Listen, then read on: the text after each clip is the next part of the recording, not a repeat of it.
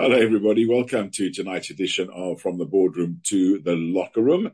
And you could be our 1001st member of our podcast community. Thank you so much for everybody listening to our podcasts every night and every other night. If you don't listen every night, we're happy to have you on board. Okay, so it's a Monday evening, and that means we look back at the major sporting stories of the weekend as well as giving you the major sports stories of the day. And uh, there have been one or two very interesting sports stories indeed today. One of those revolves around the South African cricket team, a team that I have, let's just say, bashed around a bit in the last couple of weeks, as you well know. And my feelings have clearly not been the same as uh, everybody, but yes, it has reflected the majority of our podcast listeners' thoughts of where the South African cricket team should be going and what they should be doing and how they should be fixing it. So, uh, what has happened today is Lance Klusener has said, no, thank you. I do not want the job. Yep. He was over the weekend being touted as the favorite to lead the South African team going forward. Well, he said no, he'd rather be the coach of a franchise team. I wonder whether there is the possibility of him looking ahead to an IPL position in the long run. Of course, uh, his big mate, Mark Boucher, has got the job of the Mumbai Indians. And I guess there's a lot more money in the competition. Now, while we're talking about cricket, tomorrow is the first of a whole host of T20 matches in South Africa's version of the IPL. Now, it's quite horrible to say that because I always get upset when people say baby AB. There's only one AB, and then brevis is brevis. So we mustn't keep referring to the South African version of the IPL. Let's call it the South African T20, the SAT20, which is what its name is. And tomorrow it's a derby between the Cape Townians and the Paarl Rocks. They are playing in the opening game. The Mumbai Indian Cape Town franchise against the Paarl Royals. It gets underway at Newlands tomorrow. It uh, features 33 matches. It's co-owned by the Indian Premier League as teams go for 70 million rand in prize money. There will be a week's break to fit the Proteas three-match one-day international series in against England. And those three one-day internationals are why South Africa are pretty much coachless at the moment, and they are desperate to get into the competition. Now, Faf du Plessis, the former Protea captain, was pre-signed by the Joburg Super Kings he has returned to the Super Kings brand after being part of the IPL title winning Chennai Super Kings over the last 80 years. He retired from Test cricket in South Africa, has had to witness the Proteas' disastrous tour to Australia, along with the rest of us. Looks as bad through his eyes as through ours, I guess. Now, the Australians outplayed Dean Elgar's side. We lost the series 2 0. It ended over the weekend. Give credit to the South Africans where credit is due, and thanks to the 13th man, the rain, that helped South Africa end the game in a draw. They did bat it out thanks to the two spinners who didn't take any wickets, the two spinners, but they did bat really well to uh, hold off the Australians and uh, successfully keep the Aussies out. Five overs to spare, and they called it quits. But again, no form for the captain, Dean Elgar, on his way back to South Africa as the under fire skipper. He does still have the hunger to lead the team and continue on as captain. So the only problem is that the team are coming back from a test series where the disastrous batting performances. And now they come back to South Africa and they're going to be involved in a T20 competition for the next month. And in the middle of that, three games in the 50 overs. Of course, Elgar doesn't play in either of those, but be that as it may, the next time he's going to play Test cricket is going to be in March when South Africa play two matches against the West Indies. And even then, when they play those two matches against the West Indies, between now and March, He's going to have absolutely no cricket out in the middle, none whatsoever. So it really is a terrible situation and one that the South African selectors need to look at and try and find some kind of resolution. Now, we will be talking to Jacques Faul tomorrow. He's the CEO of the Titans franchise in Pretoria or Centurion. I better not say Pretoria, Centurion Park. And uh, we'll be chatting to him. He, of course, was the former CEO of Cricket South Africa. And we will be obviously bowling a bouncer or two at him. Not that I've got anything against Jacques. I think he's done an outstanding job when he was in the role. But I'm hoping that he is going to be open and frank with us when we chat to him tomorrow about the state of South African cricket. Because at the end of the day, irrespective of what we all say, the bottom line is that whether we're a selector, a player, the captain, or anything else, we want the best for the team. We want the best for the supporters, and we all want our teams to do well. But right now, we're on the brink of not qualifying for the World Cup. That's the 50 over World Cup. We are and have made some really weird decisions with regards to not staying on in Australia to play in a one day series there. Little did they know that it might have been another whitewash, and that really wouldn't have been good to lose to the Australians in the tests and the one dayers. And then, as I say, our uh, program going forward sees two test matches in March and then another two at the end of the year. So you've got somebody employed by Cricket South Africa, and I'm not talking just about Dean Elgar, a whole load of players contracted who just play test cricket, and all they're going to do is play four test matches. And the way South Africa plays, the games might not last more than four days. So when you work it out, let's just hypothetically say they're on a half a million rand or a million rand as a contract for Cricket South Africa. I would love to work for a company that only expects me to work a maximum of 20 days, because that's really what it is. It's uh, five days, four test matches. Yes, I know there's a bit of practice and some traveling and staying in lovely hotels and swimming in hotel pools and eating hotel food, all those terrible things that people really don't want to do. But of course, 20 days, I'll work for a company for a minimum of, I guess, half a million rand. And wait a minute, I forgot. And they get bonuses to play. Oh, and I forgot. And then they get man of the match awards if they're good enough. Oh, and I forgot. They get appearance fees. Oh, and I forgot there's sponsorship. Oh, and free clothing and shoes and boots. And then they go and play against Australia the way they did. No wonder we're annoyed. No wonder we're upset. I don't mind losing. I hate losing to Australia. That's the bottom line. And England. But be that as it, oh, we've lost to both, haven't we? But be that as it may, I don't mind losing if we put up a fight if we try and we show that South African spirit. Anyway, that's enough about the Proteas. Uh, we'll talk more of them tomorrow when we speak to Jacques Faul. And uh, I will obviously be voting the odd bouncer and Yorker or two. But I know Jacques. He'll answer as honestly and openly as he possibly can. And I'll try my best not to ask him questions that he feels uncomfortable answering. Right. So what else happened over the weekend? Oh, I'm so disappointed. Oh my goodness. I, again, I say I hate losing. Well, my rugby team, the Stormers, they went and concocted how they did it. I don't know. Argentinian wing Sebastian Cancellieri grabbed the Glasgow Warriors a dramatic 24-17 win over the Stormers, who should, if they had their kicking boots on, been in the lead of the game and not conceded that try in the last minute. But what a game of rugby. I know it's often said uh, rugby was the winner. Well, if you're a Stormers supporter, you'll say that. If you're a Glasgow supporter, you'd say Glasgow were the winner. Good game, amazing game. Nice to see the former Stormers centre Huw Jones played an outstanding game, deserved his man of the match award.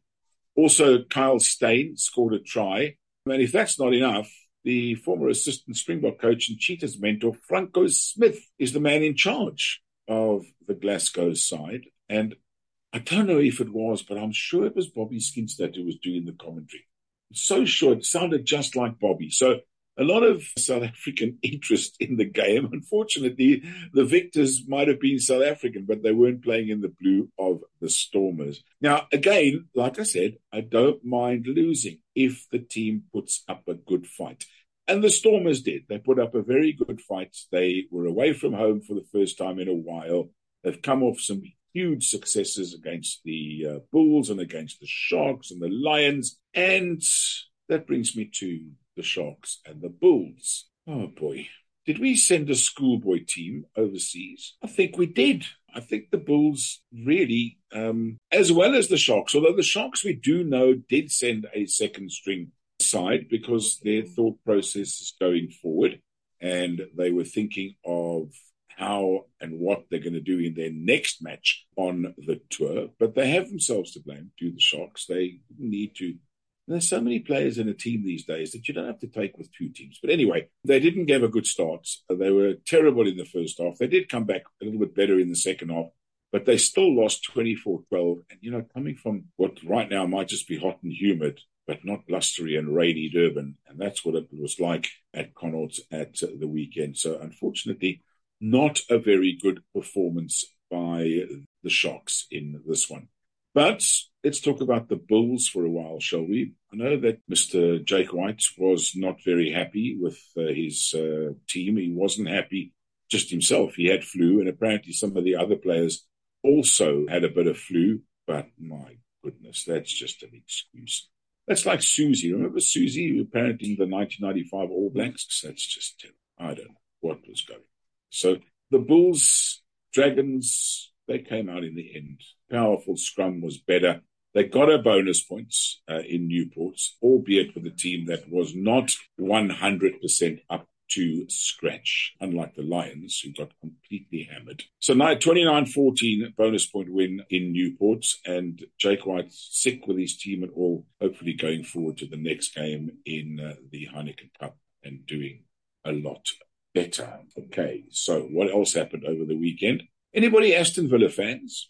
Mm-hmm. I don't think there are too many that are going to say they are this morning. Dumped out of the FA Cup by a team in the fourth division. All right, it says the second division, but it's not really because there's the Premier League, there's the Championship, and then there's Division One and Division Two. Stevenage, my word, were there some unbelievable matches over the weekend. The FA Cup is what it's all about. A 2-1 win for Stevenage over Aston Villa yesterday. And as the manager says, it will be a tale for the players to tell their grandchildren for many, many years to come. They were so good. 3,000 of their fans travelled to Villa Park. They went a goal to nil down. You thought, ah, oh, there we go, playing against the Premier League side they will come out victorious. And guess what? Villa just lost the plot and eventually lost in the dying moments of the game. I think that's the best time for a team that's in the fourth division to actually score a winner because any earlier than that, you're going to have that Premier League side going at you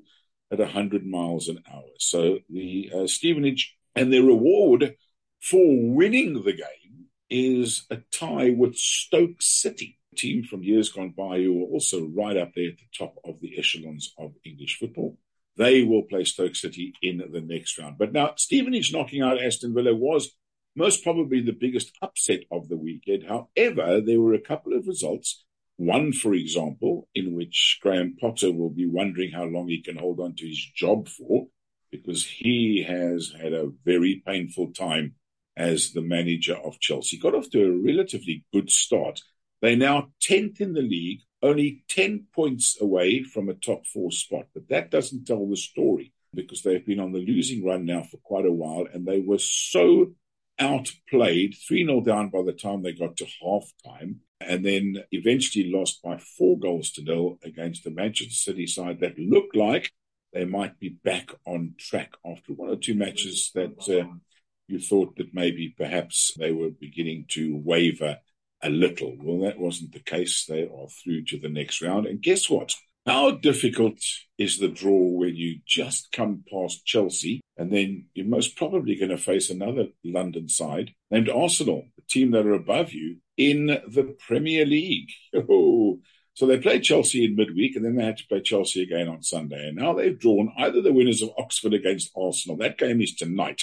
It's the only outstanding fixture of the weekend. And Arsenal, well, the form they've been in, you will most probably think that they'll be through to the next round. But Arsenal fans listening this evening will be saying, please don't say that, please don't say that. Commentators curse you, keep saying that, keep saying that. Now, another side that uh, had a bit of a scare and had to wait till the 93rd minute of the game was Leeds United. They were pathetic for 80 minutes of the game. 80 minutes of the game until they got a penalty, got back in the game just towards the end, and then they managed to score 93rd minute.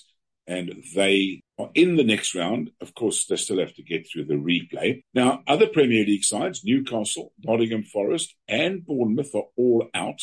And the giants of the competition, have you heard of a team called Liverpool? Well, they also had a bit of a scare against Wolverhampton Wanderers. Two all draw in the end for them, but they just are looking at the moment. They really don't look good. I'm not sure what's going on there, whether it's issues with the manager, whether it's the loss of Sadio Mane, or what it might be. It's just really, really weird what's going on there. And they drew two all against Wolves, and they'll have to have a replay, but this time they'll have to go and uh, win that game because it does end that evening. It's either extra time and penalties.